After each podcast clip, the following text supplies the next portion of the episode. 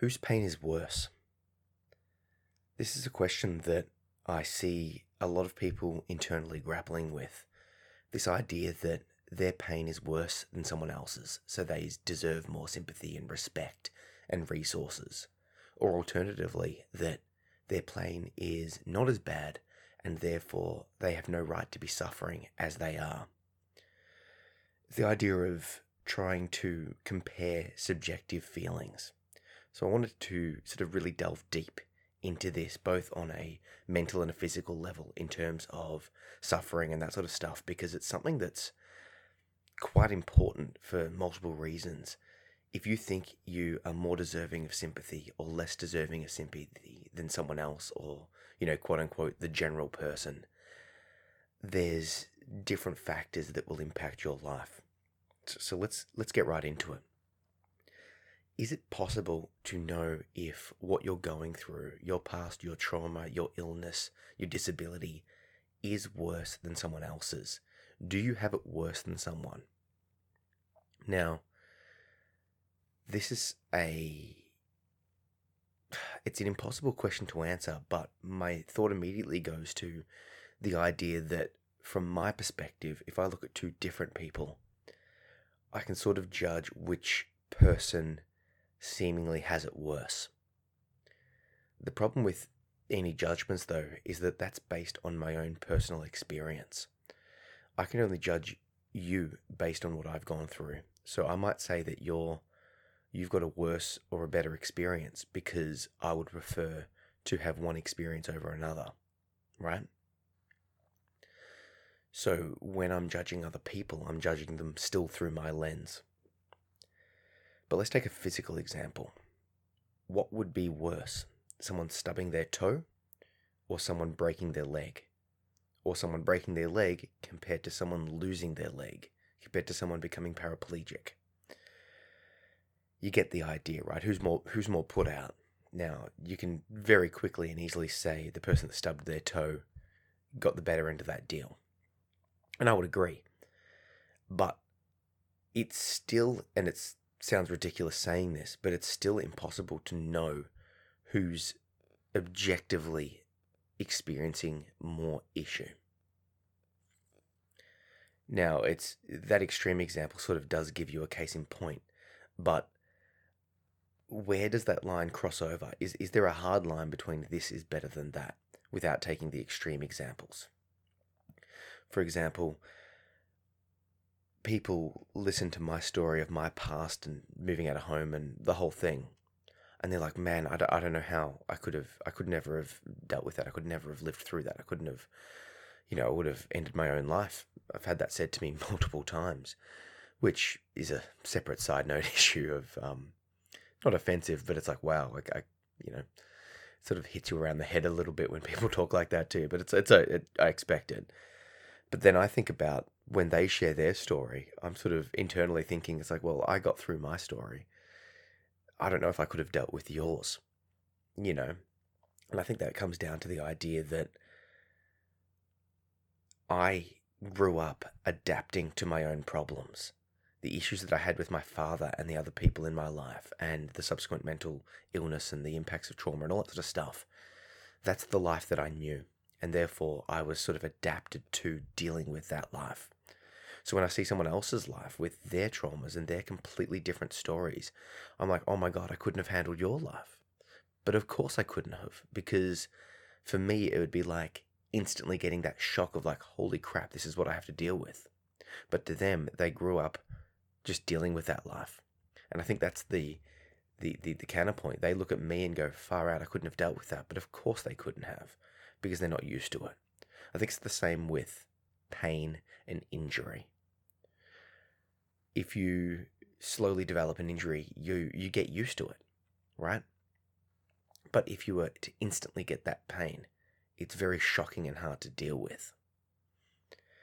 Uh, side, side note on sort of dealing with pain and that sort of stuff. When I'm training my martial art, Brazilian Jiu Jitsu, it's easy to well, a couple of things happen. Number one, I'm physically getting stronger and more able to deal with pain as my body improves, as my mental state improves. Something that would have bothered me three years ago is literally no factor. So you get stronger with repeated exposure to pain and trauma and damage. And that's not saying that training is traumatic, it's sort of low key traumatic in a sense, but it's you get you adapt to the the needs of the environment. I'm pushed very hard by my coach, and I've subsequently become very strong because of that. So there is that, and I feel that, that there's a correlation between that and physical trauma, at least in my experience. It was terrible at the time. I wouldn't want to repeat it, but I am so much, so much stronger because of it now. Right? I can deal with a lot more than I don't. I don't think I would have been able to deal with had that trauma not happened. Would I want to relive it? Would I would I would like to click a finger and have it not happen and have the perfect family life with the perfect father and all that sort of stuff? Of course. But given my mental state and given where I am now, I would much, much prefer to be. Well, it's not I'd much prefer to be. I'm I'm grateful for the strength that I've got. The other thing that happened when I was training was I was in a bit of a sort of down on my myself. I was looking at myself and going, "Oh, woe is me. I've got this. I've got that," and I was sort of hoping that my coach would sort of see that and be like, "Oh, hey, you know, it's all it's all good. I'll let you off. I'll let you go easy. All of that sort of stuff." And then I was like, mm, "That's not really fair. It's not really fair because everyone else in the room is dealing with their own crap." I was looking around and I knew the backstories of a few people, and I was looking at them and going, "Well, I've got this problem and they've got that problem. So who's actually got it worse here? We're both looking for."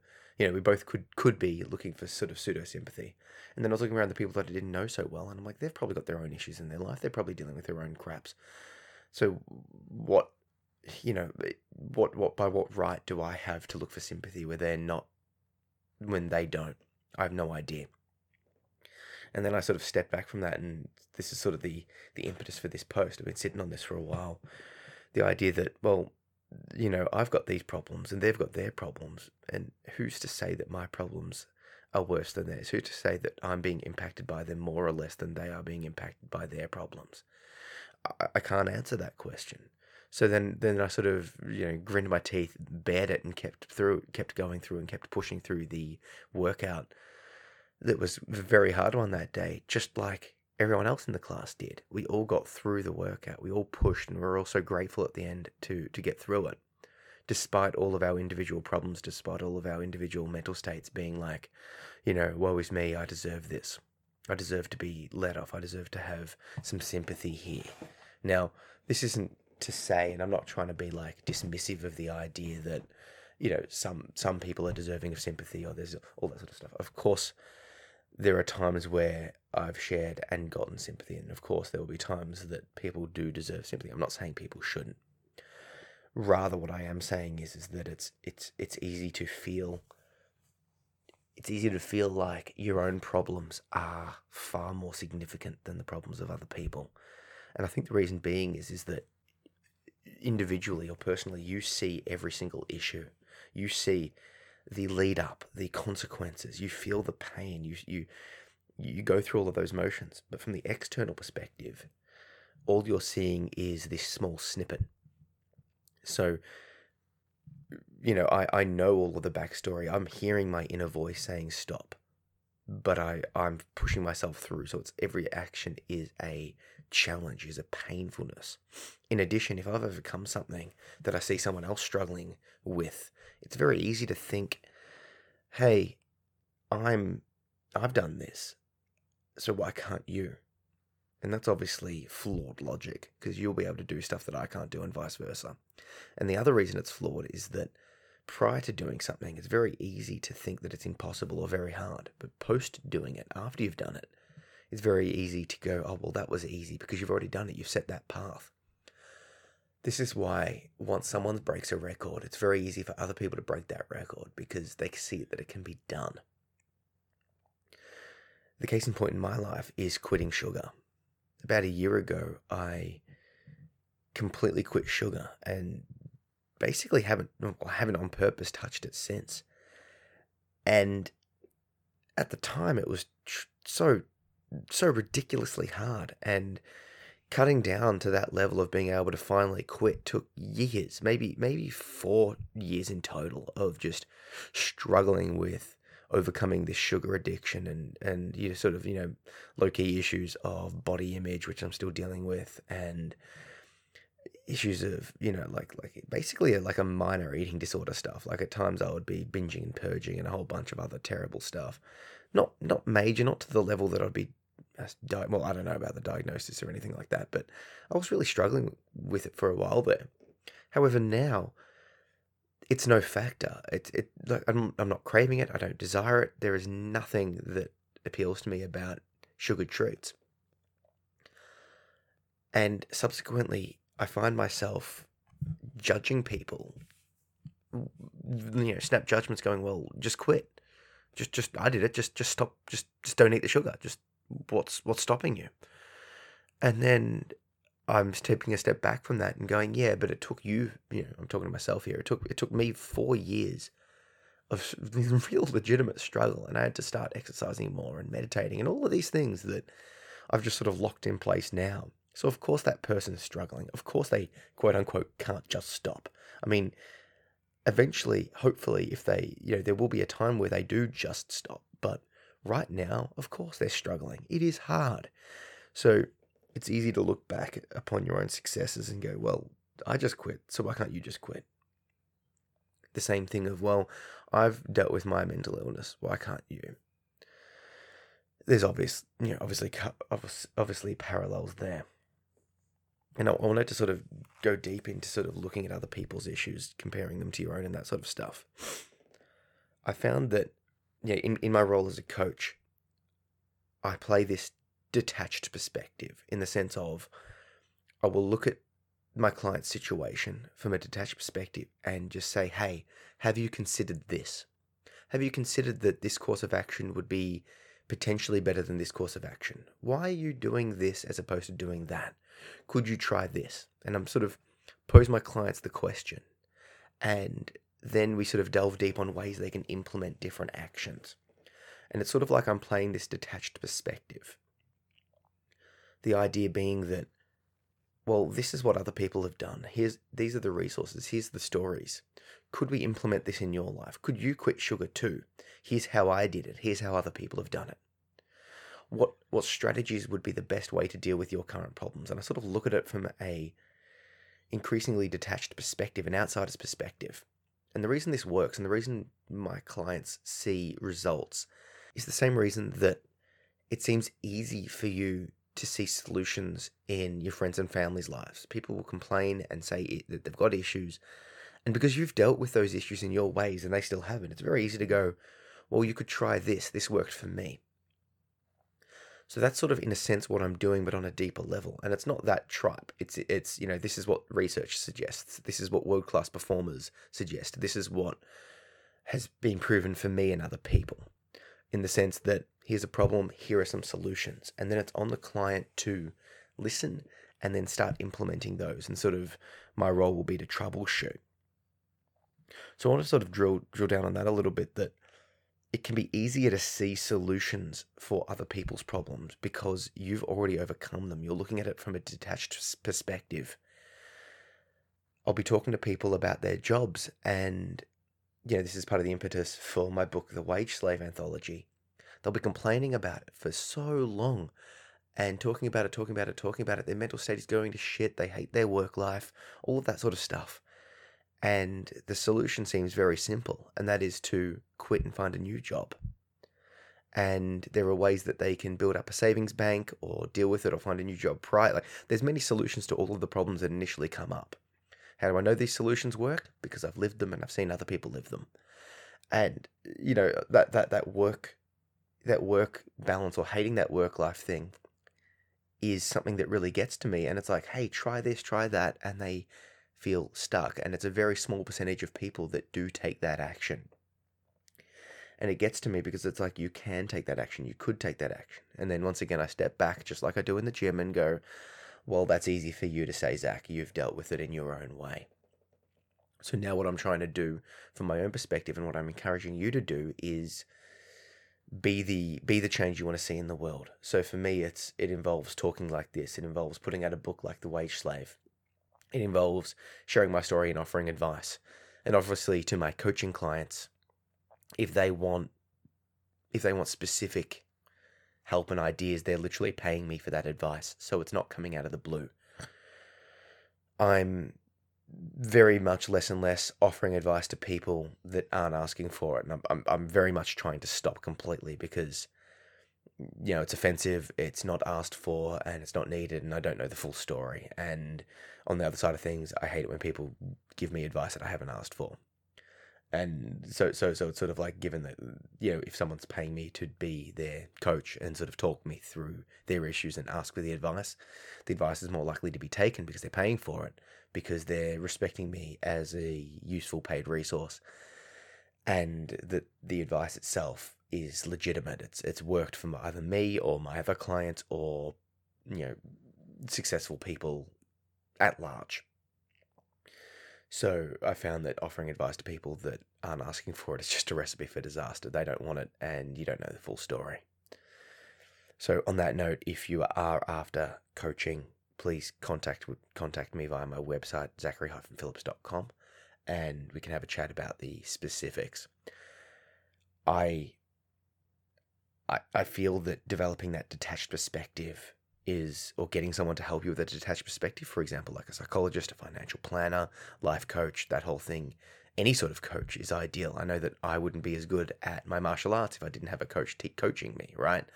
I could sort of figure it out a little bit through books. And prior to starting training formally in Brazilian Jiu Jitsu, I looked at books and I had a rough idea, but it's very much not the same. You know, I, I was, I could read the books for years and still suck. And, you know, I, I read it for a little bit and then I got into a gym and I'm like, yep, true, do suck. And now having been trained it for maybe five years and, you know, all the other martial arts I do for maybe 15 years, having a real coach really does help. Same thing, finding a good psychologist really does help. Financial planner that can help get your finances in order and knows about that whole world really does help. So, getting a detached perspective on overcoming trauma, overcoming anxiety, dealing with depression, getting your shit together really does help. That's why I wrote the books, put the stuff out, do these podcasts. It can help you. But on that topic, helping yourself is possible. And the best way to develop a detached perspective is through meditation. So I can't help but stress enough the idea that meditativeness, going down that path of meditation, is key. So if you're after any information on meditation that helps you to detach and sort of be your own coach, I'll put a link down to my Skillshare courses on meditation and you can get started today like I say, it's free to sign up because everything I do is going to be for free. I'm never going to charge if you don't want to pay um, because I just feel like information of this nature should be free. So head over, you can sign up. It's two months free via the link, and that gives you access to all my courses and all the courses on Skillshare. And then you can just cancel before the two months is up. Get started. There's no reason not to. I, I honestly feel like meditation would be the lead key domino in helping you not only sort of detach and step back from your own problems, but also to help see the reality of your life and the reality of other people's lives, and then sort of help you to deal with those feelings that I addressed at the start of who has it worse, woe is me, all of that sort of stuff. I suppose the final thing that I want to address is the counterplay between complaining and not taking action. There's this real push online in the mental health community, particularly, basically being that people that are dealing with problems like the ones I'm describing, any sort of mental illness or disability or chronic pain, and it's like, well, they sort of get a bit uppity and a bit upset with people at large for saying, why don't you just do this? Why don't you try exercise? Blah, blah, blah, blah, blah. And I think there that it's basically people talking through each other. Some people will complain because they want sympathy, and other people will complain because they want help dealing with their complaints. And I think there's a confusion. And it's very easy for someone who's dealt with the problem to in, to to assume that everyone complaining is looking for a solution. There are solutions to mental health problems. Okay, and it's it's you know recovery is slow, it's tedious, and it's not ideal, and it's it's it's never you know it's never going to be perfect. But there are ways that you can improve your life functioning, no matter your situation in life therapy, medication, meditation, exercise, and a bunch of other stuff have been shown to help. And it's just about finding the right solution based approach to your particular problems. And that could literally just be working on acceptance of your current life state. Now, that can come across as offensive, and particularly to people that are looking for just empathy. And for those people, they're not looking for solutions. They're just looking for a someone to be, you know, with them, you know, not suffering with them, but understand their pain and be like, yes, it sucks. I'm here with you. I'm hearing your problems. I'm, you know, hugging you, right? And to tell that person to, you know, just exercise or just see a therapist is offensive. Or they they take it as offensiveness and the person offering the advice feels like they're ungrateful and just complaining about it, you know, not taking action. I know personally I have the disposition that if someone's complaining, I feel like those complaints do nothing in the sense that it's not helping them to improve. And I would love to see them take action to improve because it just upsets me and doesn't feel like it's serving any purpose. Unless they're taking action or they're asking for a solution to the problem, I don't like the idea of complaining about things. That's not to say that those people shouldn't be looking for support networks. I fully, fully, fully support seeking in person and online support networks. I just don't like when those become this sort of circular, circular just tear fest of woe is me, I'm not going to get better, you're not going to get better, we're all stuck here. I don't believe that you are stuck. I think it's okay to share and talk about, and I fully empathize that. And you know, my first book was literally being like, "Hey, these are my problems. Woe is me," but I also am taking action to deal with it. And I think that if you are just complaining and you surround yourself with people that are also just complaining and also believe that there is no way out, you are trapping yourself. So be careful of that. Be careful that you don't just share your problems and the people that you are sharing your problems with aren't offering any pushback. Yes, your situation sucks. Yes, theirs sucks. But there is a way out and there are ways out. So, you know, I don't know your situation and your your your pain is different to my pain and I'm sure that, you know, I wouldn't want to live your life and you wouldn't want to have lived my life, right? I get that. However, what I do know is is that there are other people that have lived very, very, very similar situations to yours and they have healed and improved, and others that have gotten worse. So, if it's possible for people to heal or people to get worse, I would suggest that you should look at what the people are doing that are healing. Look at the people that are doing that are getting themselves, pulling themselves out of that rut, pulling themselves out of the ghetto, pulling themselves out of a bad relationship or out of past trauma. Look at what they did and start in earnest trying to apply what they've done. Okay? Share, talk, release your pain, talk about it, and connect based on that with other people. Realize you're not alone, but ask the ones that are seemingly to starting to improve how they did it. So I can share my own my own pain and my own problems and how I got through that. And if you can connect with that with me, you can certainly ask me. But find people in your situation. So, summarizing all of this, if you're after any direct coaching, like I said, I can provide that to you. Connect with me. If you haven't already, check out my book, How to Get Your Shit Together.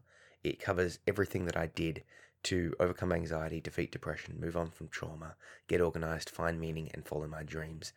It is a self help book that I wish was written when I was growing up because it just took all of the stuff that I got from hundreds of self-help books that I read and the hours of therapy and all of that sort of stuff and put all of the all of it into an actionable step so that you can look at it and go, this is what worked for Zach. Maybe I'll apply some to me. And I know that some of it won't work for you, but I know that some of it will start making a difference. Check it out. Like I said, everything I do is available for free in the sense that over time I'll be slowly putting it up online chapter by chapter. Right now, I've got to think about five or six of them out, and I'll be slowly putting up more. And in addition, it's a great way to support the podcast. So check it out, grab yourself a copy. I think I'm selling about four and a half per day at this stage, which doesn't really add up to much money on my end, but it really does give me a positive boost mentally to go far out. People are really appreciating this. And and speaking of supporting the podcast, I recently got a couple more Patreon supporters, and every time I get a Patreon supporter, I get an email, and it just it blows my mind that people would choose to contribute small amounts monthly to to what I'm doing here, literally getting nothing back, just as a little thank you to say, hey, you know, you're worth a cup of coffee every month. The reason I like it is because it, it, it shows me that I've got a guaranteed income. And that's important because, you know, book sales and the other stuff that I do online is not guaranteed in the sense that perhaps everyone that likes the books have purchased it and I've hit the limit. So that's that could happen and that's okay. But it doesn't leave me the ability to feel comfortable and safe in this online work, at least yet. It leaves me going, oh, I've still got a bit of anxiety, still sort of still sort of scrambling, still sort of treading water as opposed to sort of thriving on it. The reason I like Patreon is that it will be basically it's a bunch of you guys saying, "Hey, you are worth my continued Patreonage." Back in the day, a artist would get Patreon from a you know a rich person, and the rich person would basically pay their living wages to survive and do their art, and in turn they would commission art from that person. And Patreon is a way for modern people to do that, but rather than you know one one sort of rich person, it's a bunch of bunch of just average people saying, "Hey, you're worth a dollar a month. Hey, you're worth five dollars a month to keep what you're doing going." I'm showing you that support, and just from from the personal perspective, far out, I can't I can't help but say thank you because it really shows that you guys care. So I'll chuck the links down below to the book, to Patreon, and all of that sort of stuff. Just very quickly, I want to update you on what I've just released. Like I said, I've just released Wage Slave. It's out as a paperback, ebook, and audiobook, so you can grab yourself a copy. I've just put out a Learn to Lucid Dream Skillshare course. And yeah, it's funny, one of the very first videos I did online was a Learn to Lucid Dream, and it went viral 180,000 views, which blew my mind and scared the shit out of me at the time. And I ended up not doing videos for like two, two years after that, which I strongly regret now, but I just didn't have the mental space to deal with that popularity. Um, so I'm getting back into the concept of lucid dreaming. I've got that one up, and in a week I'm going to put Learn to Lucid Dream 201, so a follow up to that video to go a bit deeper. And then I've got a third video already, third third video course already ready to go, called Reality Checks, which is going in depth into the reality checking component of lucid dreaming. So if you're into lucid dreaming or if you're into meditation, head over to Skillshare. Like I said, it's free. Sign up, check out those courses, get yourself meditating, get yourself lucid dreaming, and yeah. Finally, if you want to connect with me, I'm on social at Zach P. Phillips. Catch ya.